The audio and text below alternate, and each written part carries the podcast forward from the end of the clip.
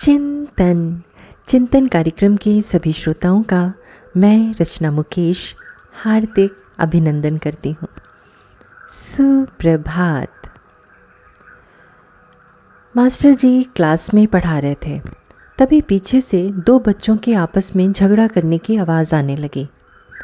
क्या हुआ? तुम लोग इस तरह झगड़ क्यों रहे हो? मास्टर जी ने पूछा।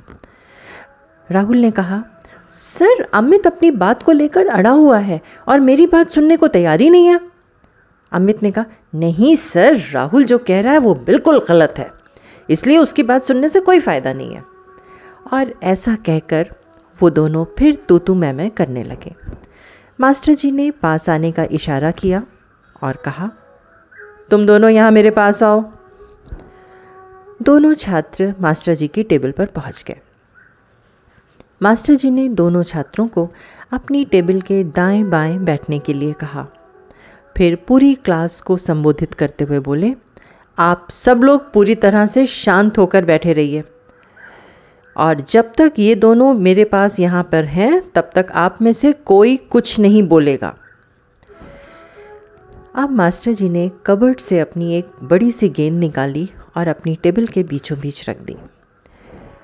मास्टर जी ने अपनी दाई ओर बैठे राहुल से पूछा, बताओ ये गेंद किस रंग की है?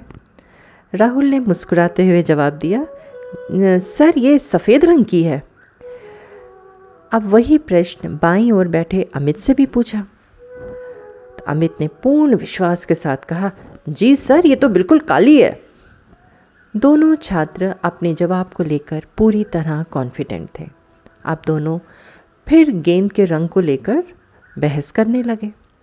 मास्टर जी ने उन्हें शांत कराते हुए कहा, अब तुम दोनों अपना अपना स्थान बदल लो और फिर बताओ कि गेंद किस रंग की है?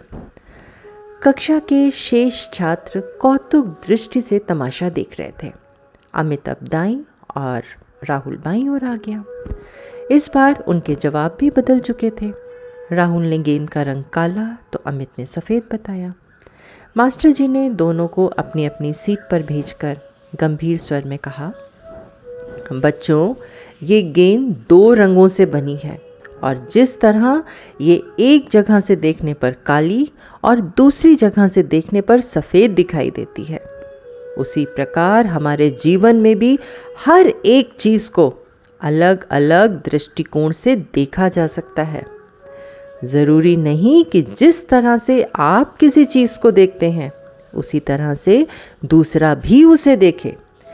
इसलिए यदि कभी हमारे बीच विचारों को लेकर मतभेद हो तो ये ना सोचें कि सामने वाला बिल्कुल गलत है, बल्कि चीज़ों को उसके नज़रिए से देखने और उसे अपना नज़रिया समझाने का प्रयास करें। तभी आप एक अर्थपूर्ण संवाद कर सकते हैं। सभी छात्रों ने करतल ध्वनि से मास्टर जी की बात का समर्थन किया। दोस्तों, हम सबके साथ भी यही होता है ना? हम लोग अपने नज़रिए को देखकर समझते हैं कि हम बिल्कुल सही हैं, पर क्या हमें दूसरे को, नज़रिए को समझने का प्रयास नहीं करना चाहिए? यदि हम भी एक दूसरे के नज़रिए को समझकर अपने बीच उपजी संवादहीनता को दूर करने का प्रयास करें, क्योंकि संवाद ही एकमात्र वो प्रक्रिया है जो हमारी गलतफहमियों को दूर कर आपसी रिश्तों को मज़बूत बनाती है। चिंतन ज़रूर करिएगा। आपका दिन शुभ एवं मंगलमय हो।